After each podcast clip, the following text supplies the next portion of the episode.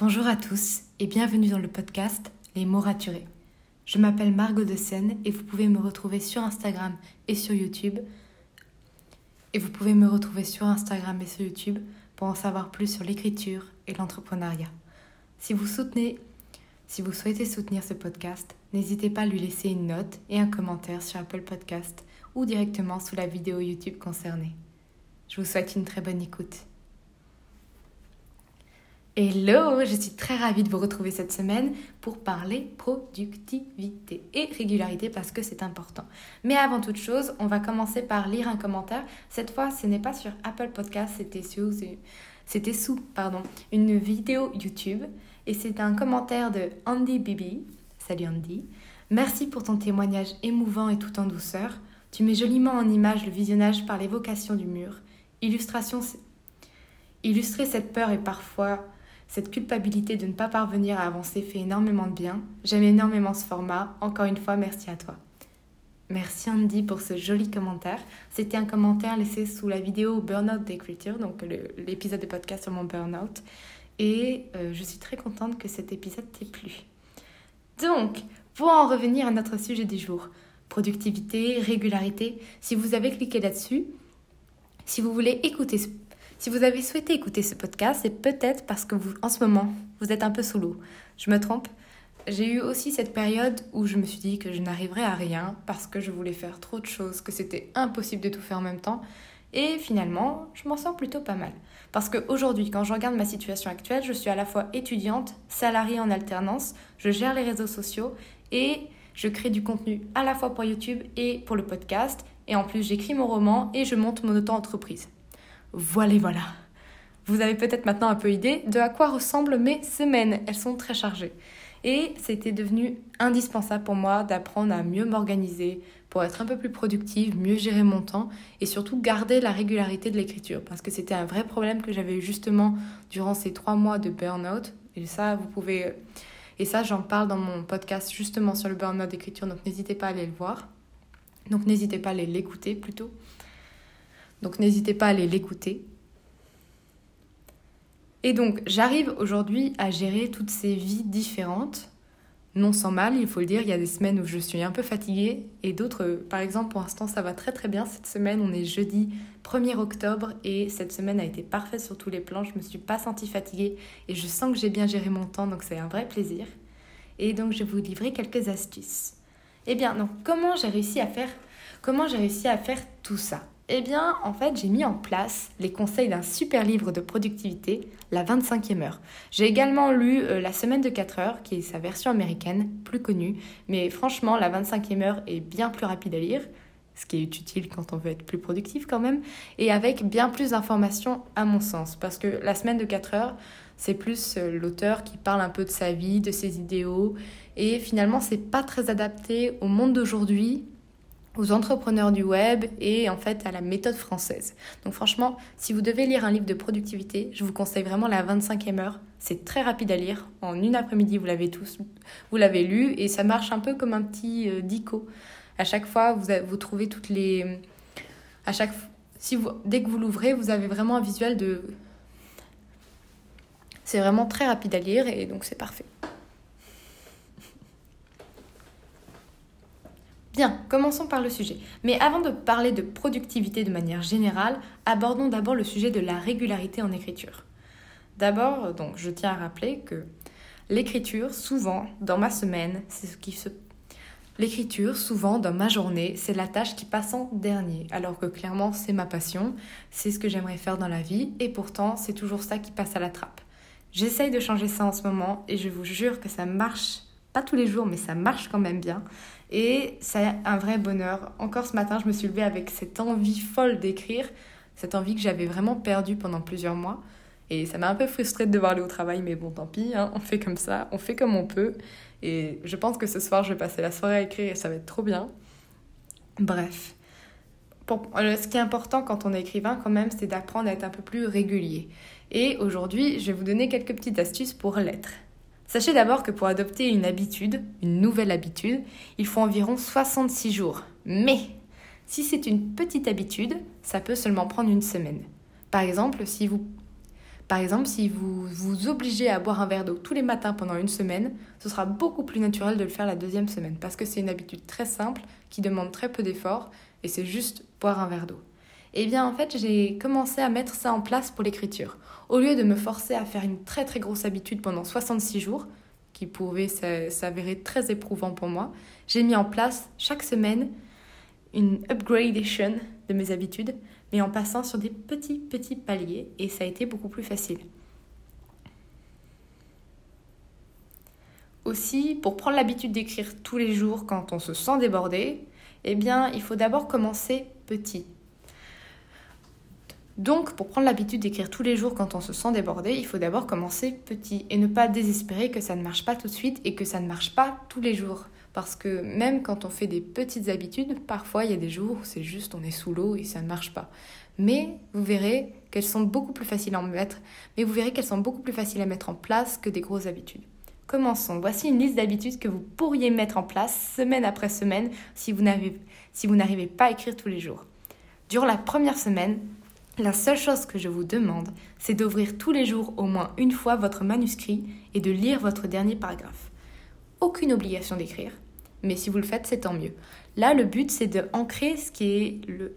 Là, le but, c'est d'ancrer comme habitude le premier pas de l'écriture, c'est-à-dire ouvrir son manuscrit. Et franchement, vous vous rendrez compte que souvent, c'est l'étape la plus dure quand on écrit, c'est de simplement allumer son ordinateur, ouvrir son fichier Word ou peu importe, et de lire ce qu'on a déjà écrit comme dernier paragraphe. Je peux vous jure, je peux vous dire que vraiment, si vous faites ça tous les jours pendant une semaine, déjà, vous verrez, vous aurez déjà tendance à un peu plus écrire, et même si vous ne le faites pas, vous faites ce premier pas qui est très dur. La deuxième semaine, je veux que tous les jours, vous écriviez au moins une phrase à la fin de votre manuscrit. Pas au milieu, entre deux de vos paragraphes, vraiment à la fin. Là où vous, là où vous êtes arrêté. Une phrase, ce n'est rien. Ça peut même être deux, trois mots si vous écrivez une petite phrase. Je vous sens tricher, mais c'est pas grave, j'accepte. Et en fait, cette petite phrase, peu importe la situation dans laquelle vous vous trouvez dans la journée, vous devez l'écrire durant une semaine, cette petite phrase. Ce qui fait qu'au minimum, vous avez écrit cette phrase durant la semaine. Et ce sera déjà pas, et ce sera déjà pas mal. La troisième semaine, quatrième semaine et cinquième semaine, tous les jours, vous devez écrire au moins 10 minutes. Moi, c'est ce que j'essaye de faire en ce moment, d'écrire 10 minutes par jour. Souvent, ça se transforme en plutôt une heure d'écriture, mais je peux vous garantir que le fait de savoir mentalement qu'au minimum, j'ai juste à écrire 10 minutes, ça me libère l'esprit. Et effectivement, il y a certains jours où je n'écris que 10 minutes, et c'est tant mieux, c'est tant pis. Et c'est tant mieux, ce n'est pas grave du tout de simplement s'arrêter à 10 minutes, c'est déjà 10 minutes de gagner. Et donc 10 minutes, on les a tous dans la journée.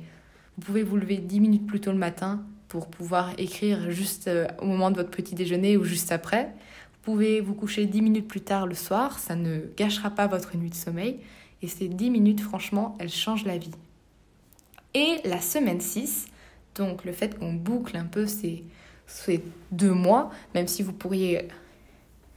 Et durant la semaine 6 et la semaine 7, donc du coup la fin de nos 66 jours, j'aimerais j'aimerais que vous écriviez au moins une demi-heure tous les jours à répartir quand vous voulez dans la journée. C'est-à-dire que vous pouvez faire 10 minutes le matin, 10 minutes le midi, 10 minutes le soir, par exemple.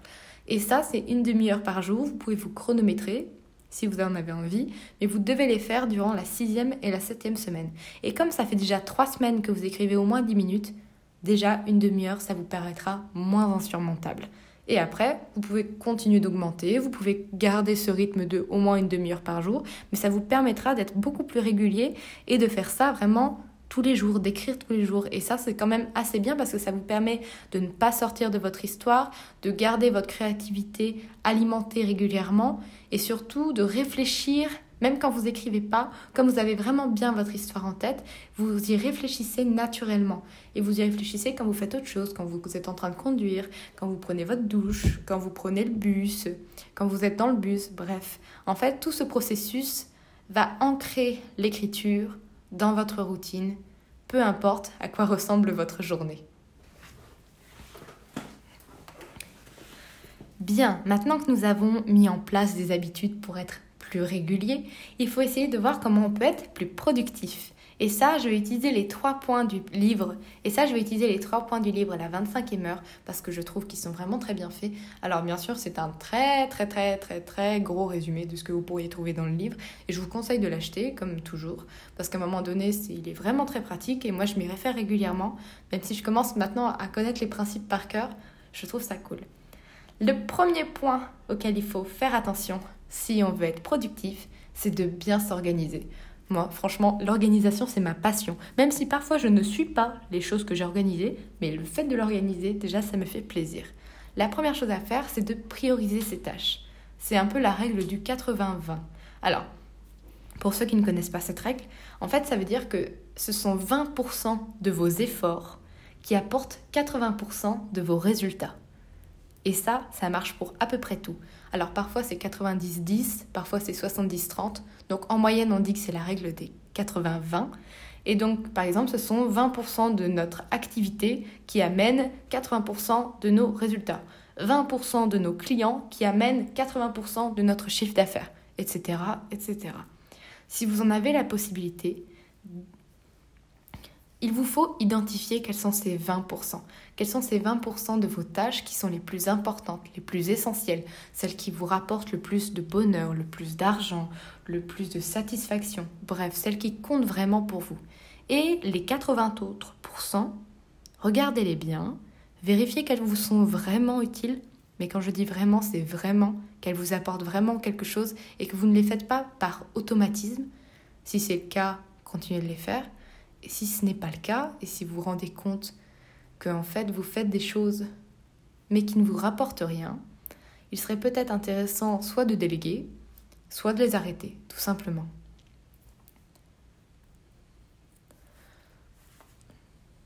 Aussi, si vous en avez la possibilité, refusez ou déléguez les tâches trop chronophages, même si elles vous rapportent quelque chose. Donc par exemple, si dans vos 20% de choses importantes, qui vous rapporte quelque chose, il y en a une qui prend tout votre il y en a une qui prend il y en a une qui prend beaucoup trop de temps.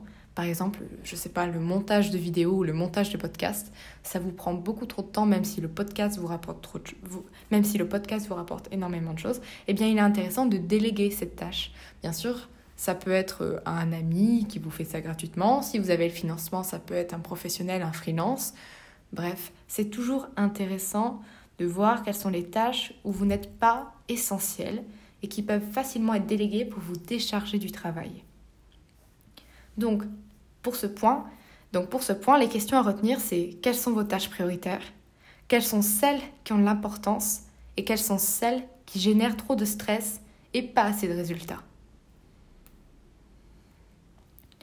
Maintenant, passons au deuxième point suivant de l'organisation, le pouvoir de la to-do list. Alors moi franchement je n'en démords pas, j'aime beaucoup les to-do list, mais après c'est très personnel parce que ce n'est pas efficace sur tout le monde, mais il marche quand même sur pas mal de gens.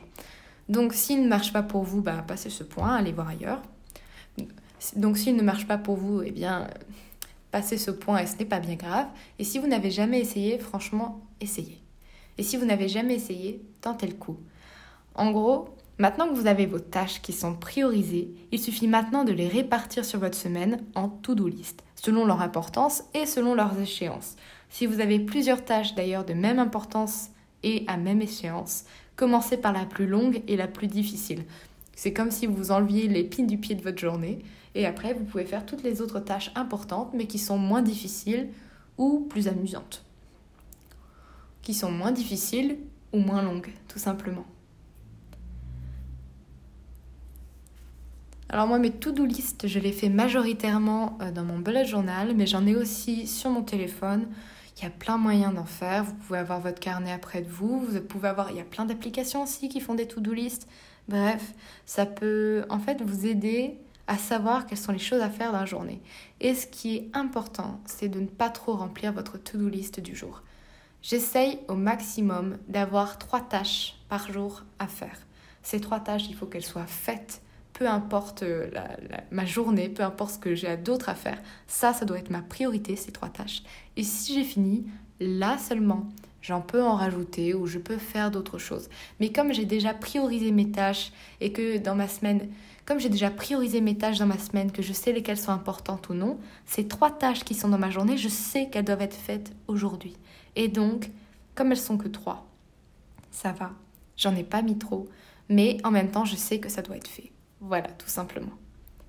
Aussi, en parlant de la to-do list, tout ce qui peut être fait en moins de deux minutes, vous ne l'écrivez jamais sur une to-do list, vous le faites tout de suite quand vous y pensez. Parce que ça prend presque autant de temps de l'écrire sur une to-do list que de le faire. Donc tout ce qui est moins de deux minutes, ça dégage, vous le faites sur le moment, au moment T où vous y pensez.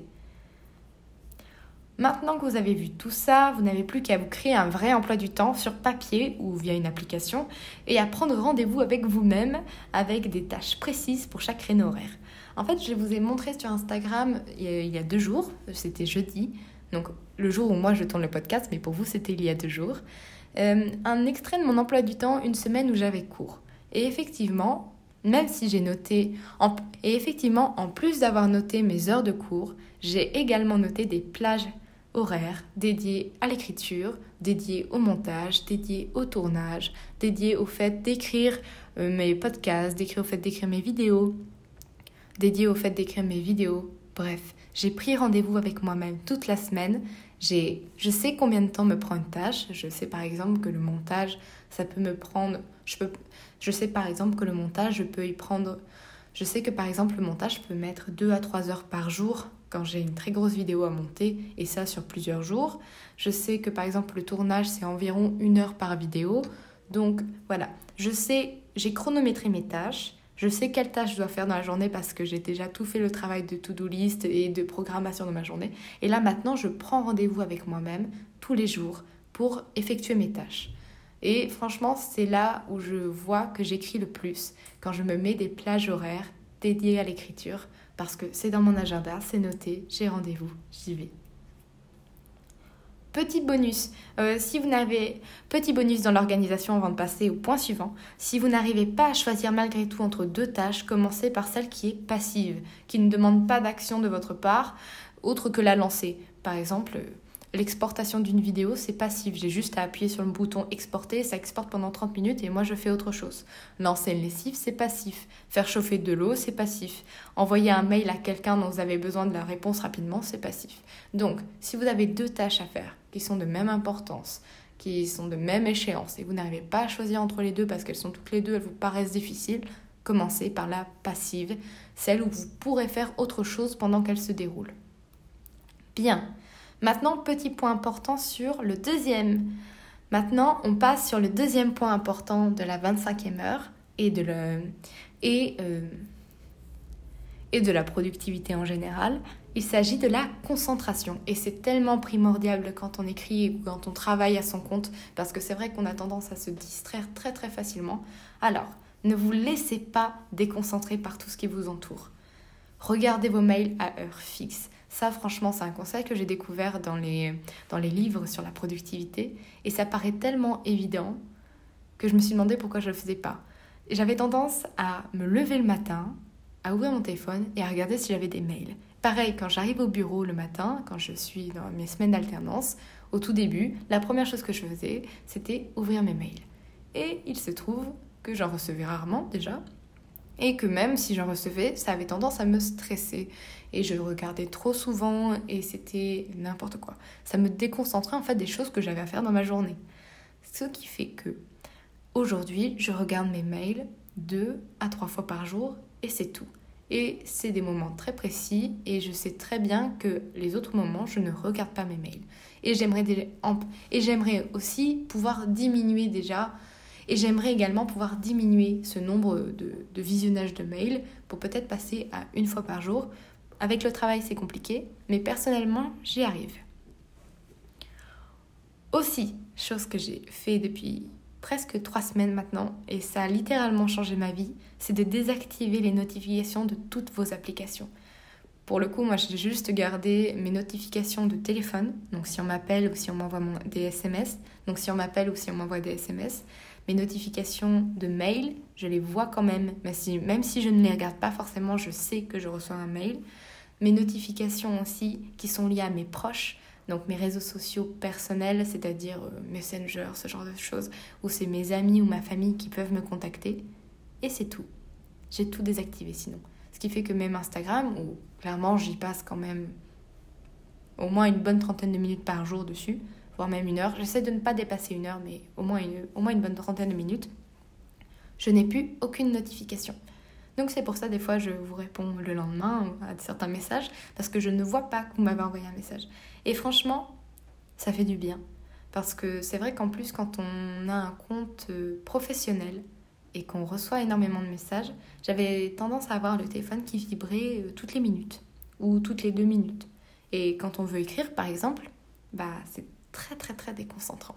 Et franchement, c'est pas très agréable parce que même si on sait qu'on va répondre dans, 5 minutes, mais notre, notre esprit a été déconcentré et il lui faut en moyenne 40 secondes à 1 minute pour se remettre dans ce qu'il était en train de faire. Donc on perd du temps. Donc on est moins productif. Et donc ça et donc et tout ceci m'amène au dernier point pour la concentration, c'est quand vous écrivez ou même quand vous travaillez sur autre chose, le téléphone doit être dans une autre pièce ou alors pas à portée de main. Si vous avez vraiment peur de rater quelque chose d'urgent comme un appel, il doit être à l'autre bout de la pièce, là où, là où vos yeux pourront pas se tourner vers lui, l'air de dire Hmm, et si je ziotais un peu ce qui se passait sur Instagram Ça fait longtemps que j'ai pas regardé, alors que ça fait que deux minutes. Alors que ça fait que deux minutes, hein. on a un peu la mémoire courte quand il s'agit de ça. Bref, cela vous oblige à rester concentré sur ce que vous êtes en train de faire, parce que le téléphone, parfois, je l'ai dans la main, je ne m'en rends. Parce que parce que par exemple, le téléphone, je l'ai dans la main, je ne me rends même plus compte. Alors que pour autant, j'étais en train d'écrire une minute avant, je ne sais pas ce qui s'est passé entre les deux. Donc plus il est loin quand j'écris, mieux je me porte. Et voilà, nous arrivons à la dernière étape pour être, pour être un peu plus... Bien, ce point étant fini, nous attaquons la dernière étape pour être un peu plus productif. Il s'agit de l'accélération. Avant d'aller... Avant toute chose, avant même de vouloir accélérer, il faut savoir ralentir. Quand on est fatigué, malade, stressé, angoissé, en colère, pas dans son assiette, bref, peu importe, notre travail et notre écriture ne fonctionnent pas très bien. C'est même souvent contre-productif de vouloir écrire ou de vouloir travailler dans ces conditions-là. Donc, il vaut mieux prendre du temps de repos régulier que de s'épuiser pour être plus productif, surtout quand ça donne l'effet inverse. Surtout aussi, surtout que à la base l'écriture, si vous êtes en train de m'écouter, c'est que ça doit vous passionner d'une manière ou d'une autre, ou au moins que c'est un passe-temps très important. Et si vous transformez votre passe-temps en source de stress parce que vous vous forcez à écrire, eh bien ça termine sur mon épisode sur le burn-out. Vous n'écrivez plus. Et donc vous êtes un peu contre-productif. Bien, maintenant que cette chose est mise au clair, on va essayer de voir comment on pourrait accélérer. La première chose à, faire si vous voulez accélérer vos process, vos méthodes, c'est d'investir dans du matériel qui marche. Alors, je sais, ça fait un peu peur de dire investir, mais euh, une fois que c'est fait, vous n'aurez plus à y toucher. Mais par exemple, si vous faites du montage vidéo, prenez un logiciel qui fonctionne bien sur un ordinateur qui s'éteint pas toutes les deux minutes à chaque fois que vous ouvrez votre logiciel vidéo essayez d'avoir quelque chose qui fonctionne. Pas besoin d'avoir le top du top qui coûte des centaines d'euros. Non. Il suffit d'avoir quelque chose qui marche, qui ne vous fait pas perdre du temps, quelque chose qui ne va pas vous stresser de peur que rien ne fonctionne correctement au moment où vous voulez le faire. Bref, c'est le moment peut-être d'investir un tout petit peu dans du matériel qui fonctionne et qui ne va pas vous angoisser, qui ne va pas vous gâcher la vie. Deuxième point, il est important d'automatiser les actions répétitives. Par exemple, mes fiches personnages sont totalement automatisées. Le formulaire est déjà prêt, je n'ai plus qu'à remplir. Eh bien ça, c'est de l'automatisation. Dès que vous avez à faire une tâche plus d'une fois, c'est qu'il faut l'automatiser. Euh, pareil, mon, ma signature de mail est totalement automatisée. Donc, quand j'écris un mail, je n'ai qu'à taper mon texte et tous mes réseaux sociaux sont déjà marqués dedans. Euh, les descriptions dans mes vidéos sont pratiquement toutes automatisées. Je n'ai juste qu'à décrire la vidéo et à mettre le sommaire, ce qui est déjà beaucoup trop long à mon goût. Faudrait que je trouve un moyen de l'automatiser ou que je prenne un stagiaire. Mais ça, c'est une autre histoire. Et en fait, le but de tout ça, c'est que dès que vous avez quelque chose que vous devez faire plusieurs fois, c'est qu'il faut trouver un moyen pour ne le faire qu'une fois, peut-être prendre plus de temps pour le faire, mais que après ça, ça y aille tout. Mais qu'après, vous n'avez rien d'autre à faire qu'à compléter parce que vous avez automatisé cette tâche. Enfin, et ça franchement c'est un conseil que j'essaye encore d'appliquer parce que je suis très bordélique, il faut ranger vos affaires. rangez votre bureau, vos dossiers. En fait, rangez tout ce qui concerne votre travail, euh, même rangez vos, même aussi ranger votre dossier écriture. Alors ça, par contre, ça je le fais parce que je trouve ça très important, mais pour le reste, c'est vous, verrez l'état de ma chambre quand je filme, je cache tout ailleurs que devant la caméra. C'est assez drôle, franchement. Bref, le fait de ranger, ça vous permet de gagner du temps, un temps que vous ne passez pas à chercher l'objet dont vous avez besoin pour travailler, le fichier dont vous avez besoin pour travailler. Et ça vous enlève du et et ça vous enlève du stress, ça vous rend beaucoup plus confiant en toutes vos affaires, vous savez exactement où sont les choses et c'est franchement très bien. Et d'ailleurs, bon, euh, il me semble d'ailleurs avoir vu passer plusieurs épisodes sur ranger son business comme Marie Kondo. C'est pas bête du tout comme idée parce que réellement le fait d'avoir un espace de travail rangé, ça vous, procure beaucoup plus de sérénité et ça vous permet d'être plus productif et d'accélérer vos processus. Voilà, c'était tout pour la vidéo. Voilà, c'était tout pour le podcast d'aujourd'hui. J'espère qu'il vous a plu et que vous allez retenir ou au moins essayer certaines pratiques. J'espère qu'il vous a plu et que vous allez, que vous allez peut-être essayer et que vous allez essayer certaines pratiques que je vous ai décrites. N'hésitez pas à me laisser un commentaire sur Apple Podcast ou sous la vidéo YouTube si vous êtes en train de regarder sur YouTube. Cela me fait extrêmement plaisir à chaque fois et puis j'adore lire vos commentaires à chaque fois en début du podcast. Vous pouvez me retrouver sur Instagram, YouTube, Utip, pas Twitter, parce que j'aime vraiment pas. Mais par contre, n'oubliez pas aussi qu'il y a le groupe Facebook pour les auteurs entrepreneurs. Et ça, franchement, c'est plutôt cool. On est encore en train de le lancer, mais à chaque fois que je trouve des choses intéressantes, j'essaye de leur partager. Et on est une bonne trentaine là maintenant. Et c'est vachement cool quand même. Et aussi... Qu'est-ce que j'allais dire? Vous trouverez toutes les informations sur la 25e heure dans les notes du podcast.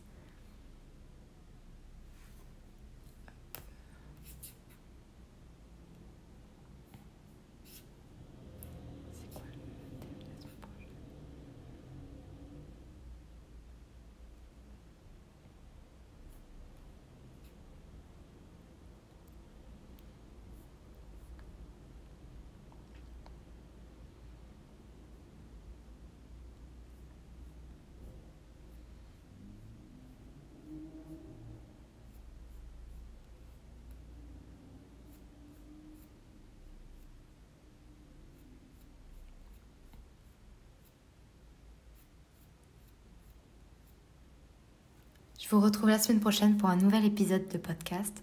En attendant, écrivez bien, prenez soin de vous et à la semaine prochaine.